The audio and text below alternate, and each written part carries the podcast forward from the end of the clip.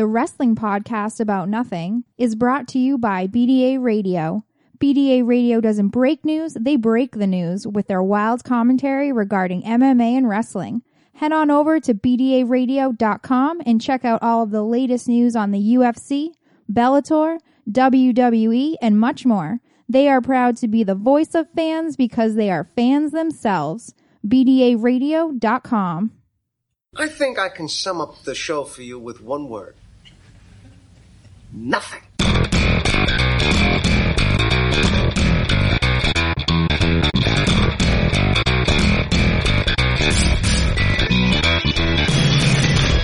Wrestling fans, there are millions and millions of podcasts out there, but there's nothing like this one. Do you ever just get down on your knees and thank God that you know me and have access to my dementia? This is the Wrestling Podcast about nothing. Nothing? Nothing. And here goes nothing. Welcome to the Wrestling Podcast About Nothing, episode 5, presented by BDARadio.com. There are so many pro wrestling podcasts out there covering every facet of the business. So we went to BDA Radio and said we had a different idea for a podcast. Everybody's doing something. We'll do nothing. They said, What's your wrestling podcast about? We said nothing. And they thankfully said, We think you may have something here. So here we are. My name is Mike Crockett. I'm a longtime independent wrestling referee in the Northeast, currently on an extended hiatus from the ring. And joining me, as always, is a veteran of the New England Independent Mat Wars, the irresistible force, the immovable object, the one time relative of one of the heartthrobs, the kingpin, Brian Malonis. And here we are, Mike. Uh, just moments after Extreme Rules. This is like this is like almost as live as the wrestling podcast about nothing is ever going to get. It's after eleven o'clock on Sunday night. This is going to drop on Monday. So this is like we're like big time podcasters now. I think we've taken like that next step, Mike, in the evolution of of uh, our podcast, the wrestling podcast about nothing. What do you think? Yeah, and I'm tired. Um, yeah, so we're we're out there, Brian. Loving every minute of it. Exactly. This is uh, our first weekly episodic, uh, the first weekly episodic uh, podcast in the history of BDA Radio. Will we become the longest weekly running episodic uh, podcast in, in history? I sure hope so. But we're gonna we're gonna make a go of it right here, starting today and every Monday from now on out. This podcast, as I said, will be available every Monday on iTunes, Podbean, and BDARadio.com. Now, we ask you, please do something for the Wrestling Podcast About Nothing. Be sure to subscribe to the feed on iTunes and just take a couple minutes and write us a five star review. Five, that's the maximum, right? Five. King Kong Bundy. Thank you so much. Five stars. Give us five stars. It really gets the podcast out there, helps us grow, gets more eyes on us and more ears, if we're being honest. So just You're pretty easy on the eyes, though, Mike. Oh, thank you so much. You too. You're not so bad yourself. So, do us a personal favor. Please press pause right now on this podcast. Go make sure you're subscribed to the Wrestling Podcast About Nothing and then rate and review the podcast on iTunes. Okay, as Brian mentioned, this is the uh, post Extreme Rules edition of the Wrestling Podcast About Nothing. So, we're going to get all the news and uh, our thoughts on the matches from Extreme Rules. But first, let's talk about our sponsor. People ask me, what do you mean, BDARadio.com? What does the BDA stand for? The Breakdance Awards? Here's where I'm going to put in the uh, the laugh track. It's going to be great. Uh, I hope so, because I'm not laughing. Oh, come on. This is I'm going to I'm sticking with this. I'm sticking with this. It's going to work. I'm going to make it work. the break Okay, I said the Breakdance Awards, right? Well, Brian's got more moves than Breakin' 2 Electric Boogaloo. That's not what this is all about. BDA Radio means the most unique commentary on mixed martial arts and pro wrestling on the internet. They don't break news, they break the news with their wild commentary regarding MMA and wrestling. Head over to BDARadio.com and check out all the latest news on UFC, Bellator, WWE, and much more. That is BDARadio.com. All right, so let's get into Extreme Rules. The biggest news, of course, coming out of the show is the return of Seth Rollins, The architect, right? Uh, the architect of the Shield. Yes, There you go. And uh, he made his return and uh, gave a pedigree to the man who retained his title tonight. Not, not. He's not a bad guy. He's not a good guy. He is The guy, Michael. Roman Reigns. Yes, he. Uh, so Seth Rollins uh, ran in after Roman Reigns defeated AJ Styles, and which is uh, what was a uh, A pretty, pretty damn good match. Yeah, yeah. I mean, they they killed each other. It was uh, very entertaining. Uh, lots of back and forth.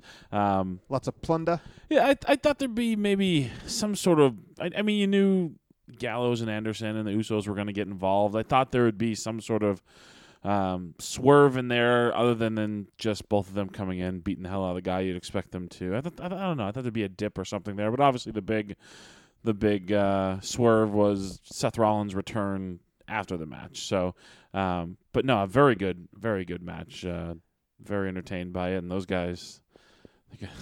They're going to be awfully sore in the morning. So you were calling for a Shield reunion earlier in the night. I was. That was my. That was my official prediction. Uh, if you read the uh, dirt sheets like uh, our good friend Michael does, uh, it, it was kind of reported that Seth Rollins was indeed backstage. So that was my uh, prediction: was the the return of the Shield, perhaps uh, an an effort to uh, you know get Roman Reigns uh, to be likable. Uh, well, apparently, friggin- they're going with Rollins and Reigns feud. So you friggin' blew it.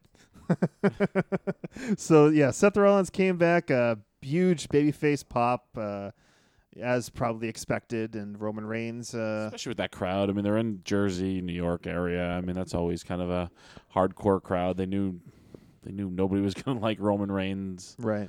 going into it. Uh, hey, but you know the crowd, you know they're passionate about this guy. That's what makes a superstar, Mike.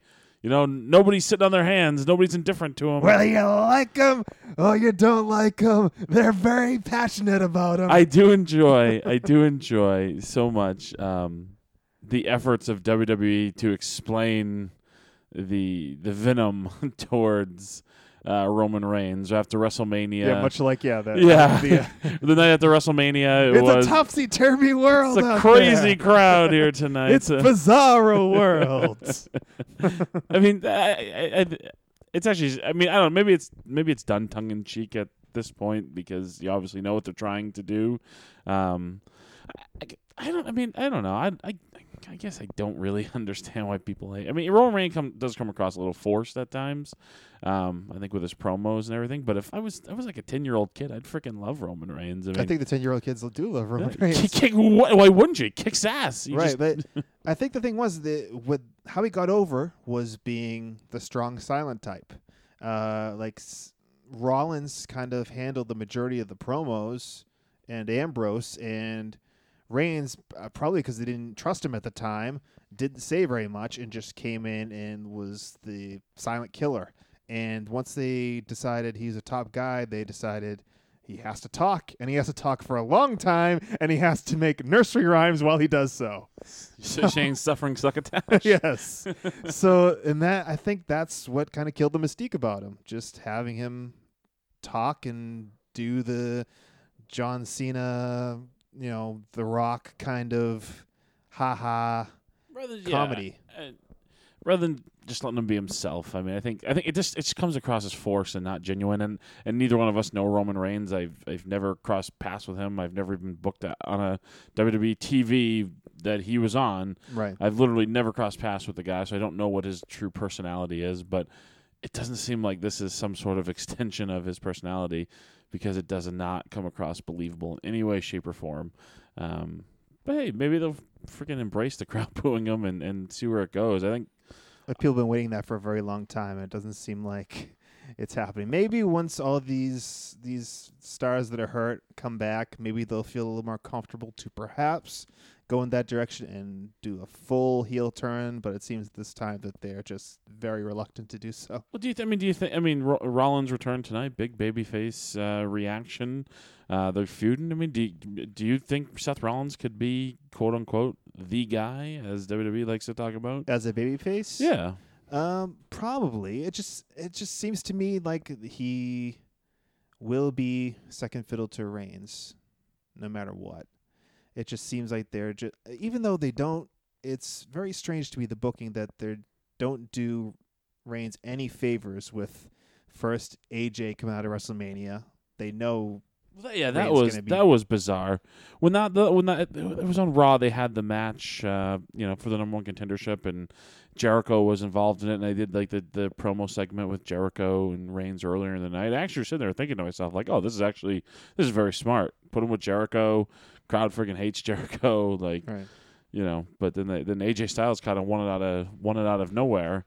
Um, so it was After losing at WrestleMania, by the way. it was a it was a strange choice. I mean, I, I the two matches that the, these guys had on pay per view were Off the charts. yeah. phenomenal. Shall we say? I see huh? what you did there. Huh? They don't want none. They don't. They don't want none.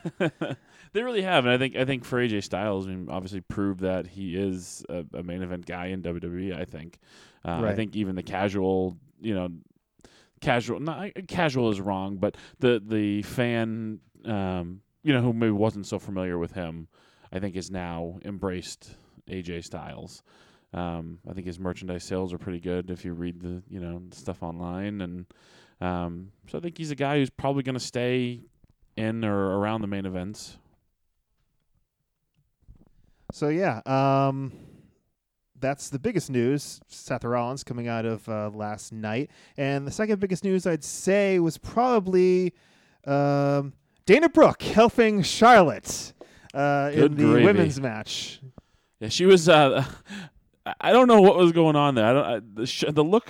Charlotte had a couple times a look on her face, uh, and at one point, uh, Dana Brooke went to raise Charlotte's arm, and Charlotte kind of like pulled her arm away and like kind of told her, "No, we got to face towards the entrance or whatever." And uh, a couple faces as she was doing the strut, and I don't know. You know, I guess sometimes you don't know. Is this story? Is this uh, whatever? But uh, Dana Brooke, I thought was all sorts of uh, awkward during that segment. Yeah, it was. Uh, it was a little.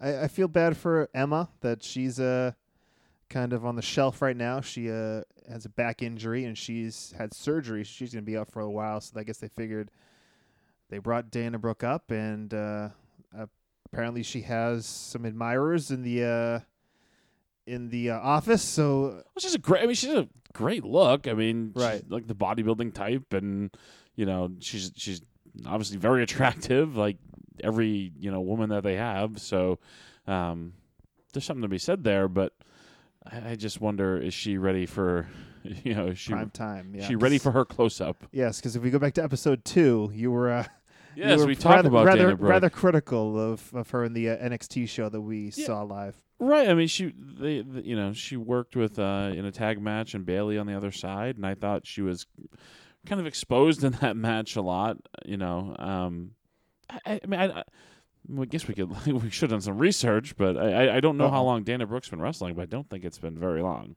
No. Um, so I, I mean, to me, that's asking a lot of anybody to so early in their career all of a sudden be on TV on a regular basis. I would say it's definitely less than two years. I mean, I wouldn't be surprised if it was. Like That's what I was gonna say. I, th- I was thinking like a year and a half or so. Yeah.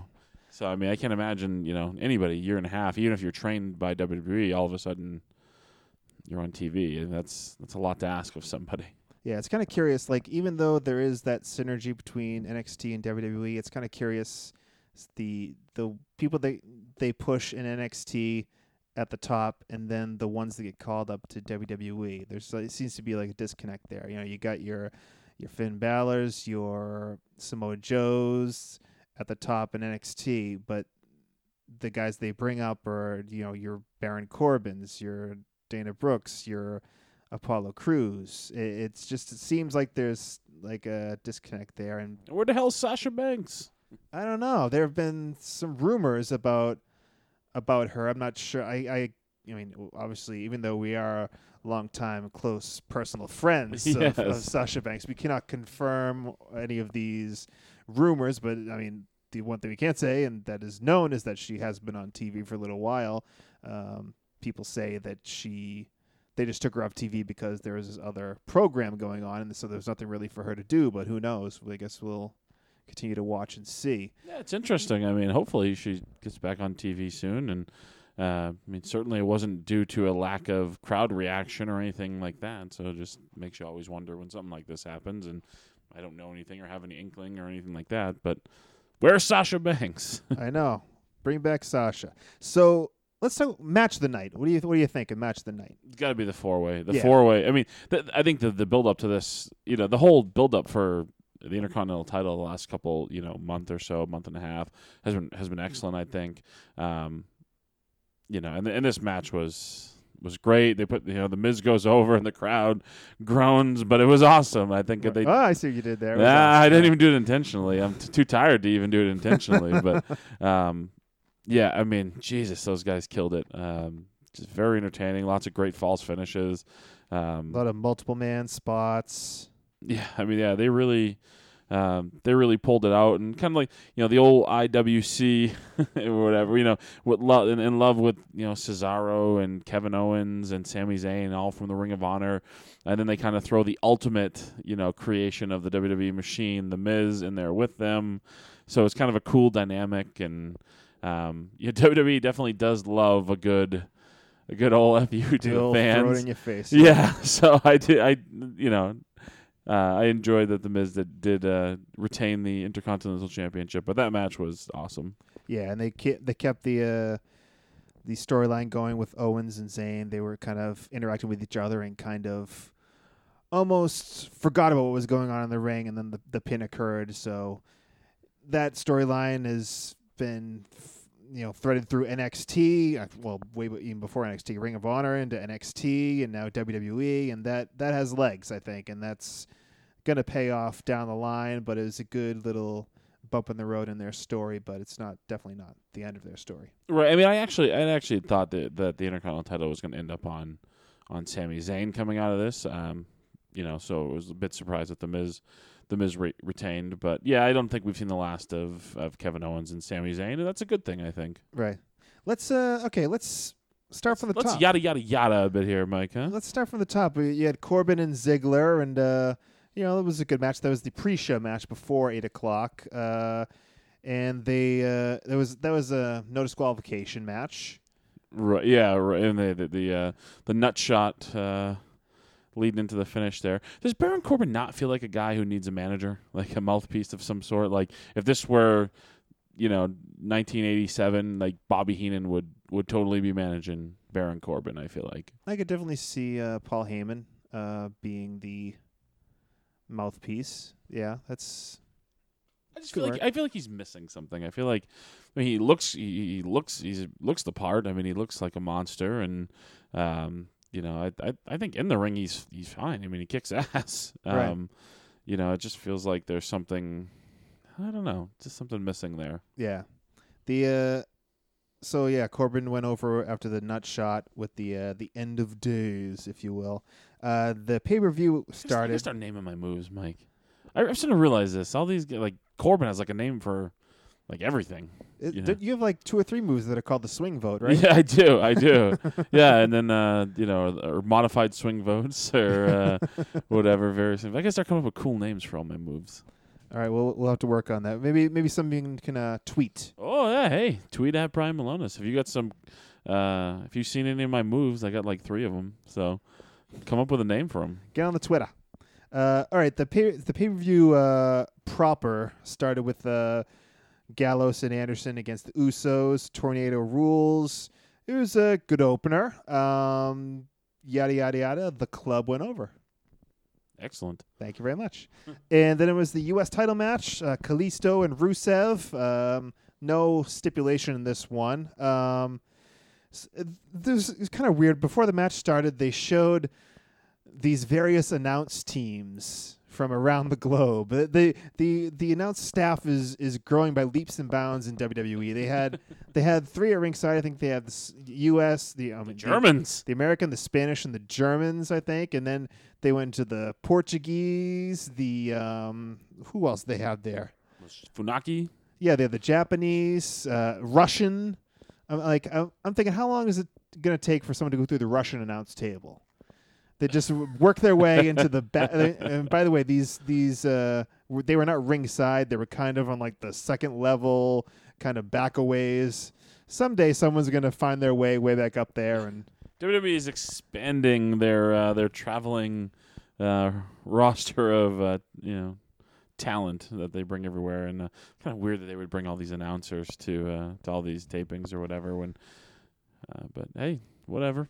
yeah, and they did. Uh, I I thought maybe uh, AJ and Roman would end up up there. They were all over the place. They were up in the um the uh, the pre-show set, uh, doing a couple things, and I thought they were going to make their way up there, but uh, I guess we'll save that for Mania, right? Give it time, Michael. Exactly. So uh, that match, the uh, oh, the big move was the apron bump, where uh, Rusev uh, slammed Kalisto from the top rope to the apron, and uh, of course Michael Cole was talking. He landed straight on his spine.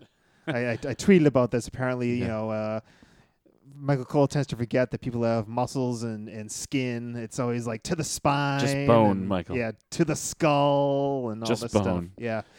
So uh, I think the, I think the right call there, uh, Russo. I mean, hopefully building Rusev again. Hopefully, um, you know, some of the rumors you see. Uh, yeah, there's a, a tweet that you uh, pointed out, right? Yeah, w- w- talking about uh, John Cena returns on Memorial Day. Perhaps they'll rekindle that feud, and I really hope not. I think Rusev is a guy who has a ton of potential, and uh, I, don't, I don't think there's any need to re- to revisit John Cena and Rusev, and Cena beating Rusev for the U.S. title again. I mean, we just saw that last year.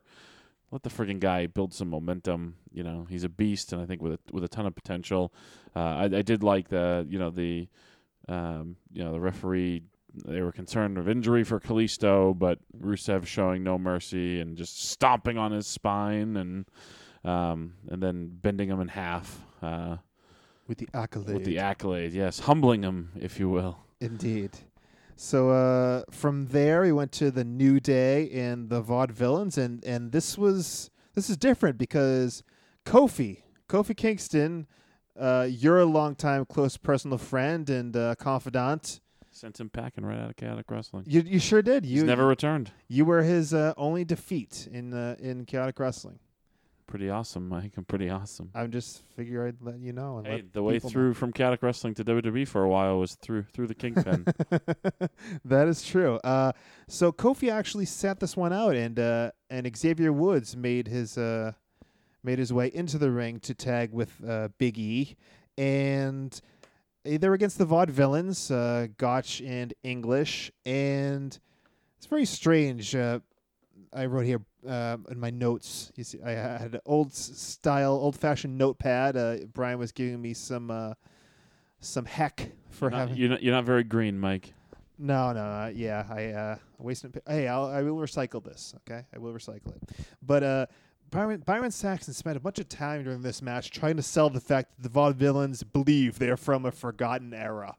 Like these guys really think they're from the the 30s or whatever. It's like, uh, it's it's a very hard sell. yeah, I mean, I think I, I don't know. I mean, I, I a lot of people have loved the vaudevillains. The first time, like a couple times, I've seen, I saw it on NXT. Like, oh, that's kind of cool or whatever. But I, I don't know. Where the hell do you go with it? Yeah. I mean, where the hell do you go with it? I feel like the well, where the hell WWE is going to go with it is probably right back to NXT. I- I'm thinking. yeah, the but shelf life seems pretty limited for the vaudevillains, unfortunately. Um, I, I feel like Big uh, during the match, Biggie did his patented uh, suicide dive spear. I feel like he's like bound and determined to just annihilate himself with that because it looked like he did injure his Well, he shoulder did. He- tonight. Or he did, yeah, he did come up. Uh, he grabbed his uh, forearm slash elbow right away and was selling it in the ring. I mean, I don't know if selling it or if it was legitimately injured, but uh, in the ring after the match, kind of holding it close to his side and not really uh, moving it. So, I mean, we'll have to keep our eye on that because we're uh, moments after the pay per view, so we don't have any news from uh, from our backstage sources. That's right. No, I'll get Kofi Kingston on the phone, Mike. Right Give now, him a call. Go, here, dial him up right now. Let's Oh. let's get this all figured out. I don't know if he'll answer. Yeah, it's it's late. It's late. He's probably asleep by now. I'm sure. I'm sure taking a call from me would be a priority right now. So yeah, so uh, the finish for that one was Xavier Woods hit a Shining Wizard after Kofi uh, slyly kicked uh, one of the vaudevillains in the head from the apron. So uh, Looked like there was some trouble in paradise. there you go. That's very nice. I like that. All right, so from there we went to the Intercontinental match, and that was the we we've spoken about that a little bit. Uh, they had a lot of uh, trading of finishes back and forth, ending with a skull crushing finale, which was a a nice uh, false because everyone uh, they were the last two in the ring, and one two kick out, and everyone kind of bought that one. Um, so, I mean, let's move on from the four way. We kind of talked about that in the beginning. Let's go on to Ambrose and Jericho and the Asylum cage match. What a tough, tough situation for for Ambrose and Jericho. It was a weird. Know, the match just had a weird vibe to it. It was Yeah, the ill-conceived, maybe a, a little bit. I mean, the guys. The, I mean, these two guys freaking tore each other apart and killed their bodies and busted out the thumbtacks, which shocked me because you just don't see the thumbtacks in PG WWE era. Um, so I mean, kudos to those two. I mean, two you know just awesome performers in WWE who laid it all on the line, but you kind of feel bad for them and that maybe the match was a bit ill conceived and right. I, I was I was live tweeting. I was trying to come up with a live tweet uh, referencing the Kennel from Hell match, but I mean I think that's maybe not quite. Uh, it it's not quite. You, you, you it wasn't to like- that level. Yeah, yeah, but It was so, more so- awkward, I think, than bad. Yeah, I was trying to like say something about you know dogs having sex at ringside, but that it it yeah it's it wasn't to that level. But yeah, I had those passing thoughts in my head just about a, a match that maybe just didn't have I don't know the the concept behind it was a little iffy, and the spot they're in after that amazing four way match didn't help either. No, Really, I mean really. the crowd. I mean, the crowd had just seen an excellent wrestling match, and then, yeah, I mean, I mean, they got up obviously for the thumbtacks and at the end, and um, they did a great job, I thought, of teasing the thumbtacks over and over again. I didn't think there was any way in hell Jericho was going to be the one to go into the. Oh, you didn't think so? No, I really thought I thought it was going to be Ambrose. He had the T-shirt on still. Like, I just thought it was going to be Ambrose because I mean, I, I mean, Dean Ambrose did that sort of stuff on the Independents before coming to WWE. I mean, thumbtacks was probably some of the milder things he did before coming to WWE. If anybody's out there is familiar with you know his work, you know prior to that, but. um but yeah, I mean, just I think I think awkward. Awkward is the word that describes that match for me. It was an awkward match. and it was a little awkward because you know we were here at uh at the Malonis uh, compound uh, watching the show, and uh, you know this is where this is the match where we lost the Playboy. Uh, it's, if we're going on the Playboy rating scale, this is this is the this is the match where uh, he checked out. Like, physically, emotionally. yes, uh, so the uh, there was a snore heard around the world when. Uh, oh boy, you're gonna get lots of heat. I Yeah. didn't say it. All right, so that's uh that's that was too bad. But anyway, um yeah, so let's move on to when we talked a little bit about the women's match. That was kind of it was almost the uh you know when um It felt like the old. It honestly felt like the old days of. the death spot. I was I was thinking Yeah. I was trying to say something about like, you know, when booking chaotic. That's that was the the traditional women's match spot, right? I mean, that's what WWE's always done Yeah, too. It's right just before the main it's event. like a throwaway match, and it felt like again, it, it kind of felt like the old days of of uh, WWE when treating treating the woman, just throwing them in that right before the main event spot to cool the crowd down, sort of thing. Yeah, so the I don't know if we actually talked about it, but Dan- Dana Brooke uh, distract came out dressed as Ric Flair in a Ric Flair robe with a terrible wig and turned around and I, we thought it was going to be I thought it was Charles, gonna be Charles Rob- Robinson. That's Yeah. what I thought. but uh, it was Dana Brooke and and she just this is this is a new one. She was Nat- Natalya was distracted into submission. She was distracted by Dana Brooke and ended up in uh in the, The figure, figure eight. eight. and uh, she um she tapped out. So uh, and we were all. I was very concerned that we weren't going to see the the Ric Flair shuffle that he does with uh, to to Charlotte's music, but we were treated Oh, to it we at saw the it. end. It's uh, we saw it and then some. We saw it. Uh, we and we saw a, a tribute from Dana Brooke many Oh. times over. terrible. So yeah, uh, I mean, and, and again, the main event, uh, Roman Reigns went over. He, uh, the actual finish was uh, AJ went for the phenomenal, phenomenal forearm. It was speared out of the air uh, for the uh, for the one, two, three. But there was so many like there were two table spots, uh, a backdrop into a table, and a spear through the uh, through the barricade that was Yeah. missed. Uh, uh, phenomenal forearm off the Extreme Rules pre-show, you know, set. Uh, just lots of lots of big big spots in this one.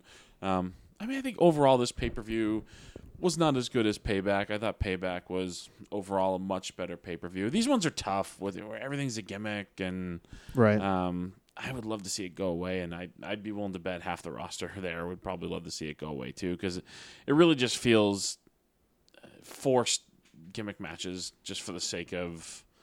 All right, well, we have this pay per view that's Extreme Rules, so we have to do these gimmick matches rather than uh, something naturally evolving. Everything has to be accelerated at a, you know, 200 miles an hour, f- you know, from Payback to Extreme Rules to get Right. into a gimmick match. Well, so I think a good thing uh, coming out of these last two pay per views is that they, you know, the roster's been depleted, and they're pushing new people, and uh, I think it's overall it's been a success. You can't really measure that in terms of pay per view buys anymore, in terms of how much of a suc- ugh, how much of a success it is dollar wise. But it just seems like I mean the great matches, great shows. It seems like it's a a good direction, and I, hope with these guys starting to come back like Seth Rollins did last night that we're uh, we're not gonna go back into the the same old same old. I hope we continue to evolve in this direction with the new era of uh, WWE. Yeah, I mean it's very similar, I think, to that that early '90s new generation. Uh, it almost has that same kind of vibe, I guess. Uh, you know, when the Hogan, Savage, Piper era was sort of ending, and then it was the Shawn Michaels, Diesel, Bret Hart kind of transition, and WWE branded it the new era, and uh, or excuse me, the new generation, and now Right. we've got the new era. So, um, Let's bring back some billionaire Ted skits. What you say? yes, yes. Uh, we just you know uh, send John Cena or something over to TNA and uh, let them make fun of him. so, uh, okay, let's do. Let's move on here. Let's move on. We're moving on. We're moving on up. Uh, okay, so BDA Radio. Tweet us at BDA underscore radio. Use the hashtag PDA for BDA, and we'll mention you on the podcast. If you don't want to tweet BDA underscore radio, tweet us directly. I'm at Croc Socks. He is at Brian Milonas. So you can use the hashtag, leave a comment, ask us a question, or just uh, tell us that we're doing a wonderful job and you can't wait to listen to us every single Monday. There you go. Use the hashtag PDA for BDA on Twitter. Thank you very much.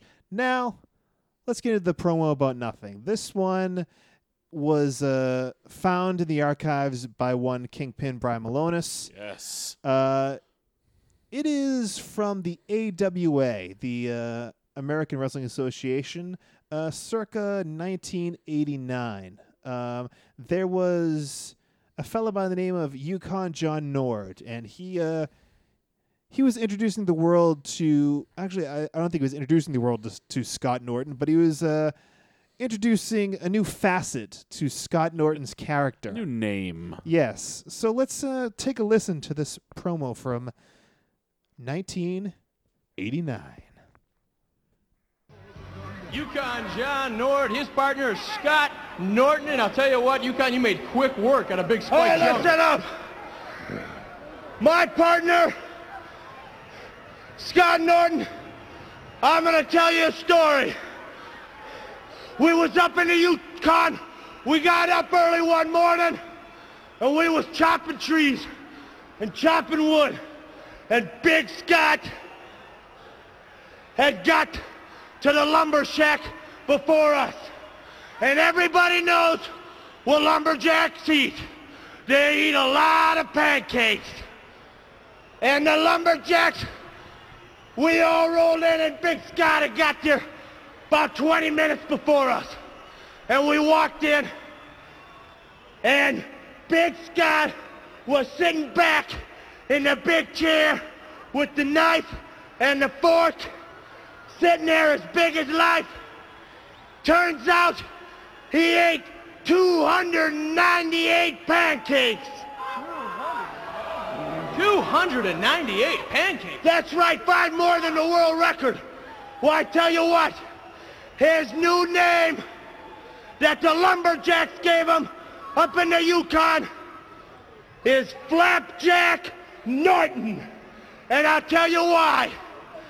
Because he can eat any, any more pancakes than any man alive. And he's one of the toughest men alive. Tell him, Flapjack! You got it, brother. Don't let the name scare you or fool you, baby. Because this is the biggest, strongest tag team going today. And just because my name is Flapjack, which I got from my friends up in the number camp, doesn't mean I'm to sit down for anybody. And we're coming at him, baby. Stronger, bigger, than meaner, than life. And, and listen up, Hangman.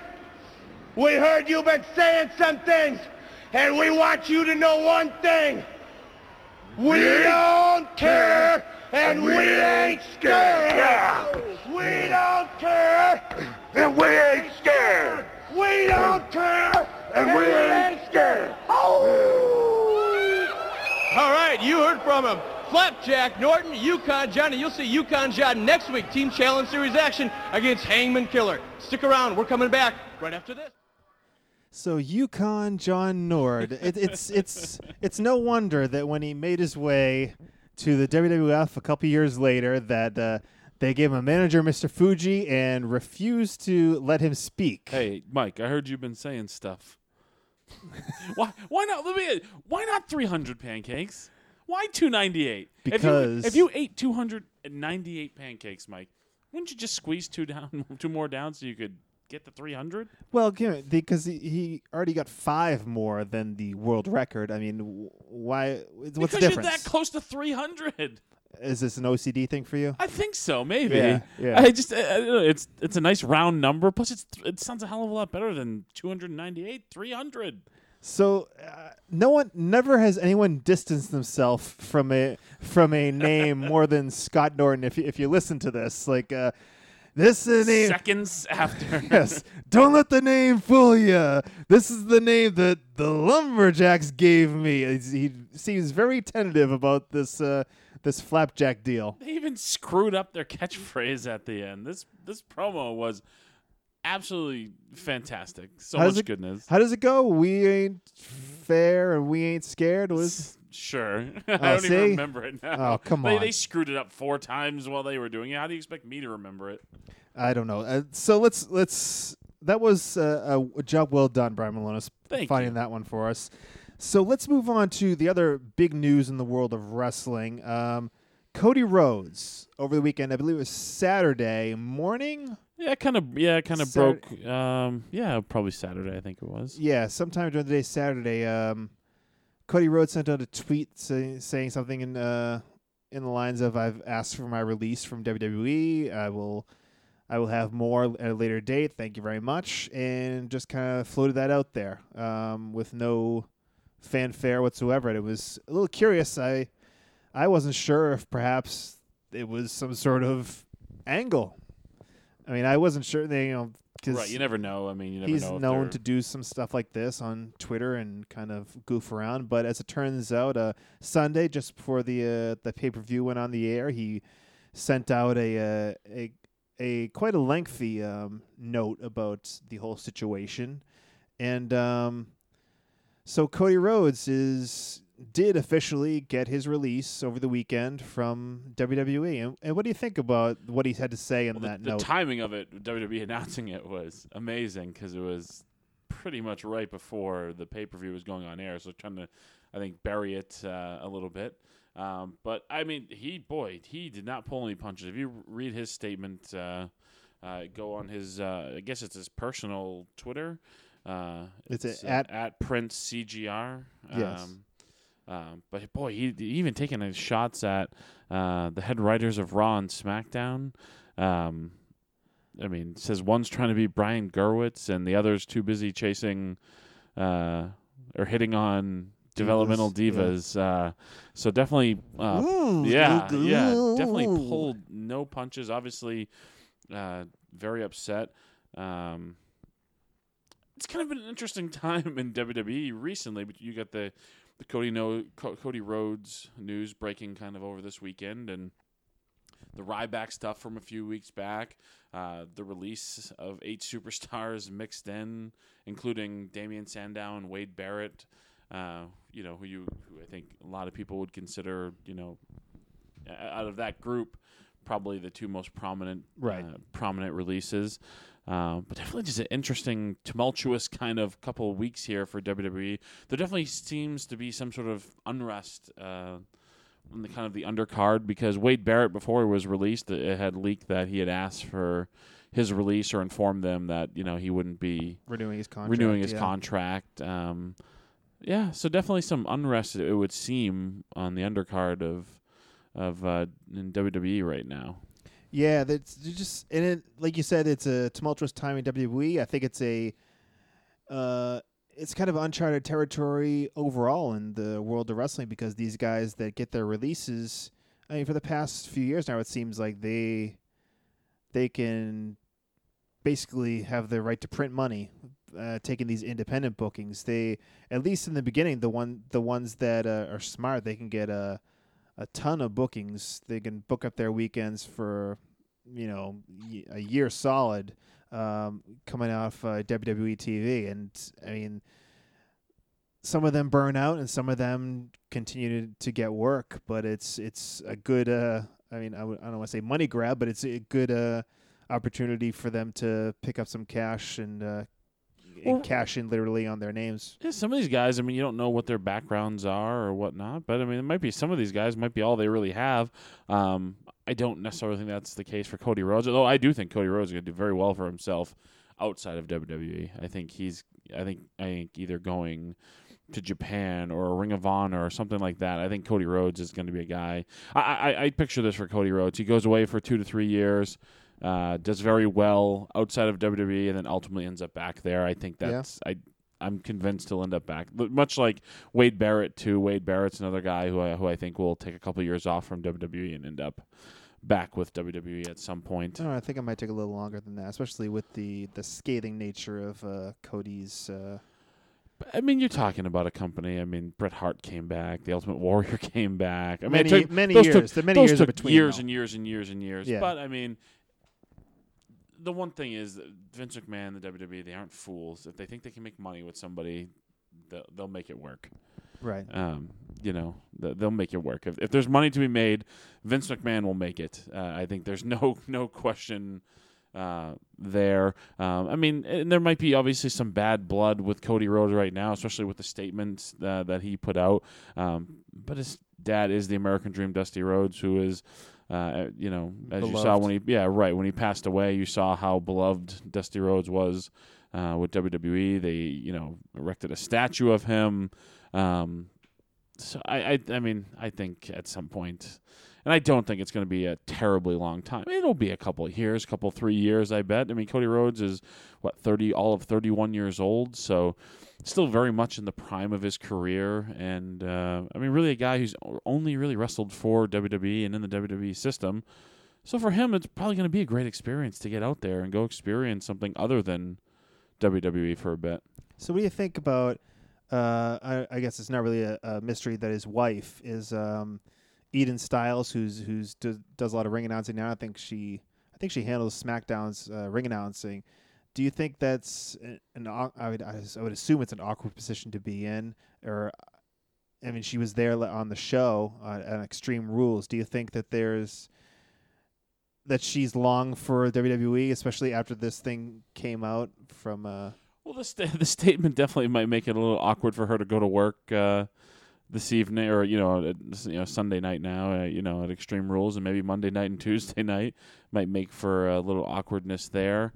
Um, sometimes in the past, WWE hasn't handled situations like that in the best, where Right, CM Uh, Punk and AJ Lee. right is, people uh, kind of getting to mind. punished a little bit for significant others. Um, you know, I don't know the financial status of uh, the Rhodes. you know that so I don't know, you, you but um, I mean, yeah, I think it's going to be awkward. I don't, I don't know if it, she'll last or won't last as the ring announcer.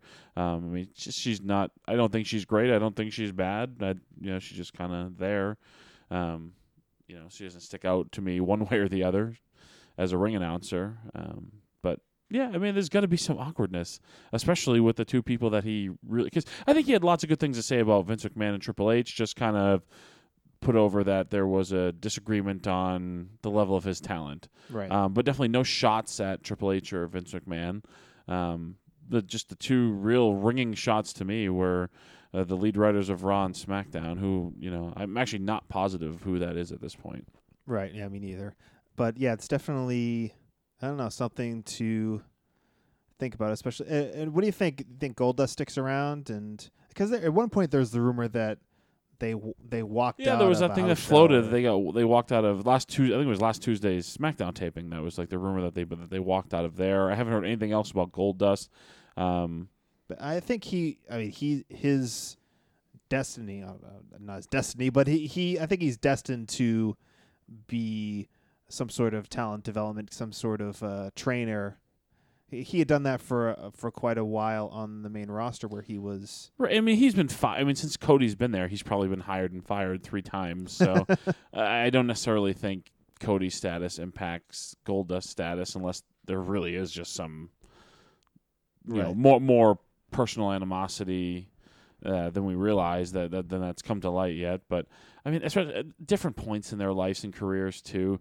Goldust could go work the independent scene and make some money, but he's not going to make what he made. He's making in WWE. I'm sure of it. And it's not like Goldust all of a sudden would pop up in a Ring of Honor or a New Japan or or Yeah. something along lo- those lines. Where Cody's young enough in the prime of his career, uh, could I think work that style very easily, um, based on what you've seen in the ring of him.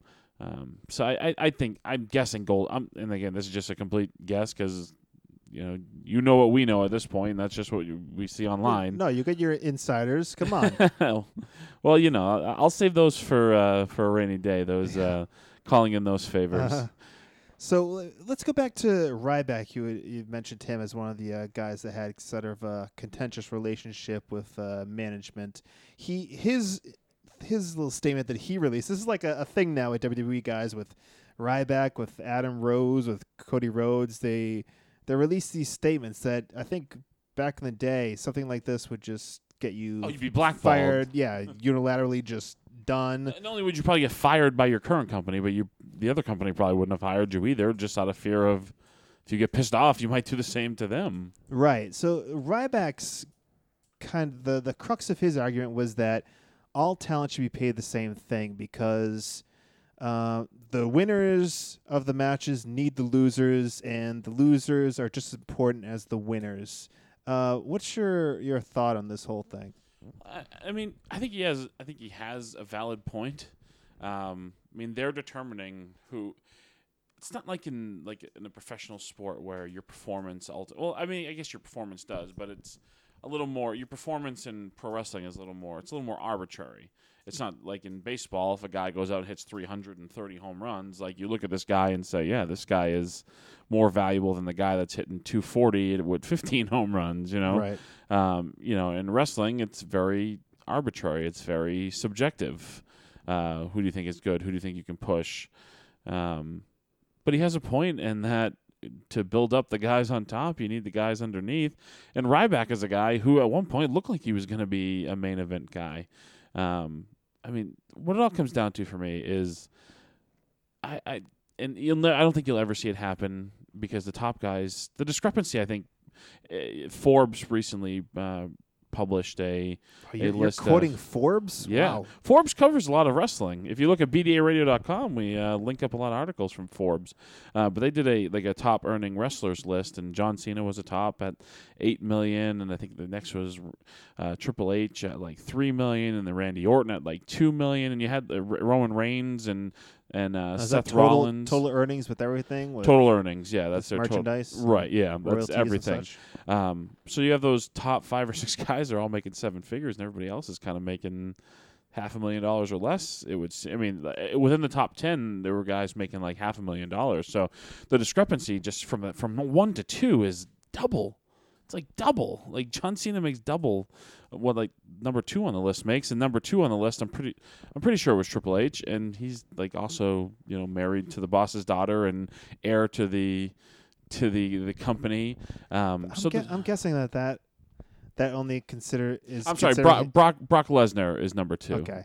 Because I was thinking like Triple H, that that probably is just his wrestling contract, which is separate from his from his. Uh, Yeah, his- John, John Cena made like eight million. I think Brock Lesnar was next at like six and a half million.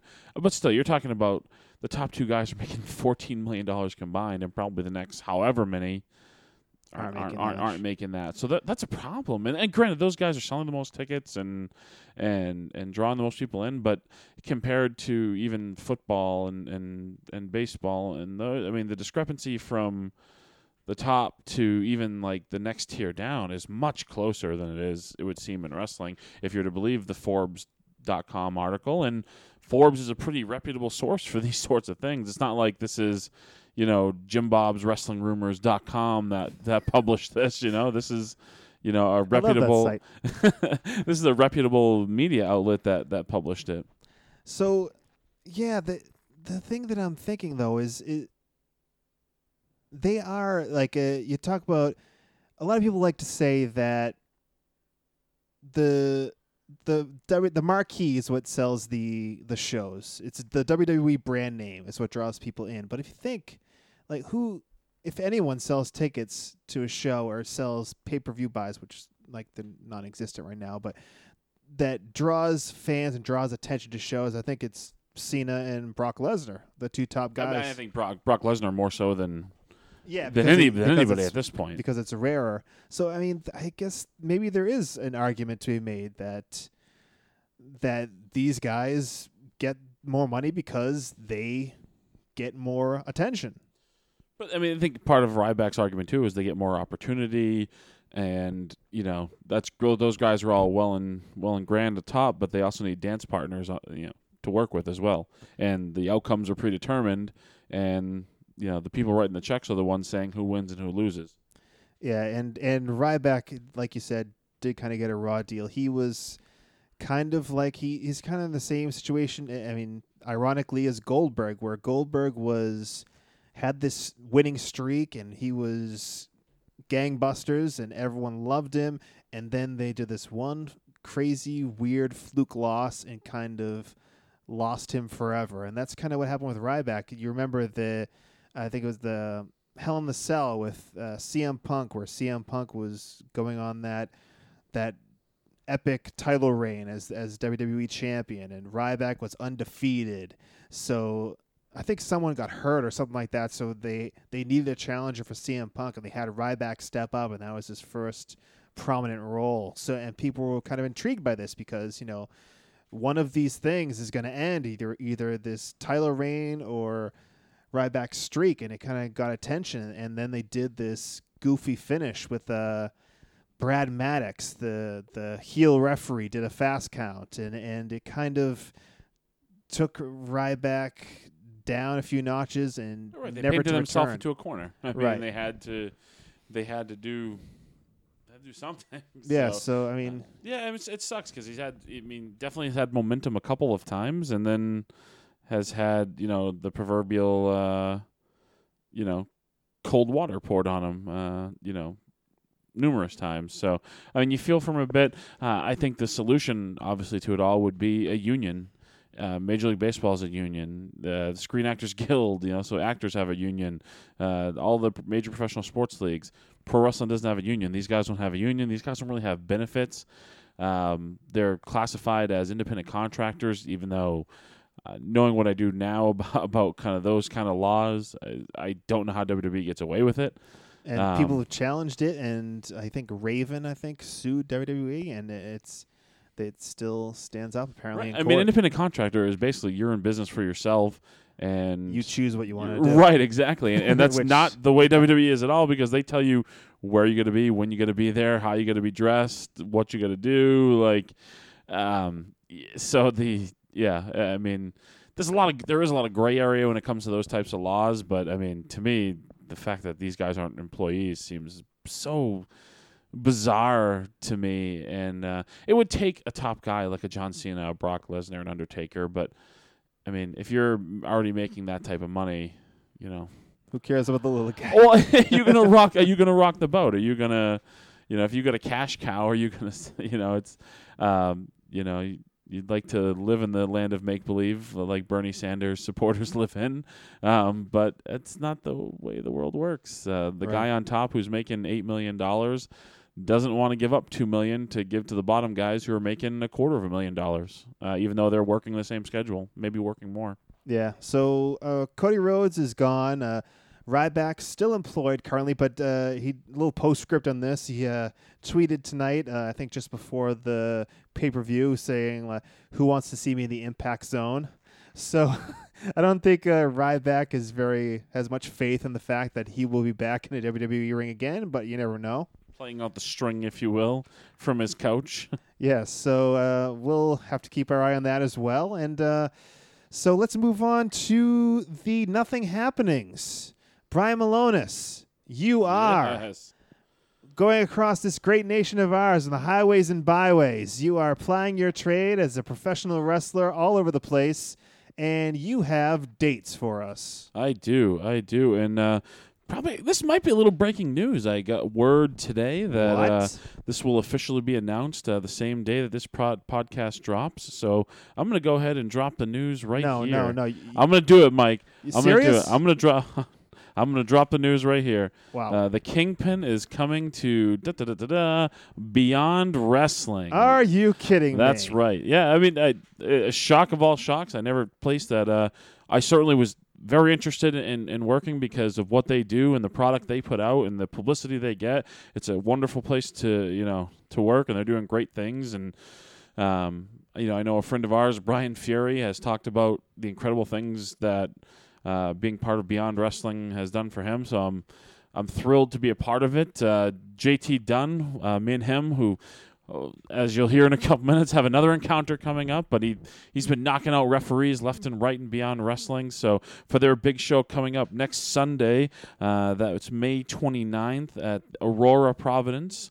Uh, they need a gigantic, aptly titled "Gigantic" uh, is the show, and they Ah, need a gigantic referee uh, for JT Dunn's match. So you're, well, you're looking at him, but the rest of you are hearing him.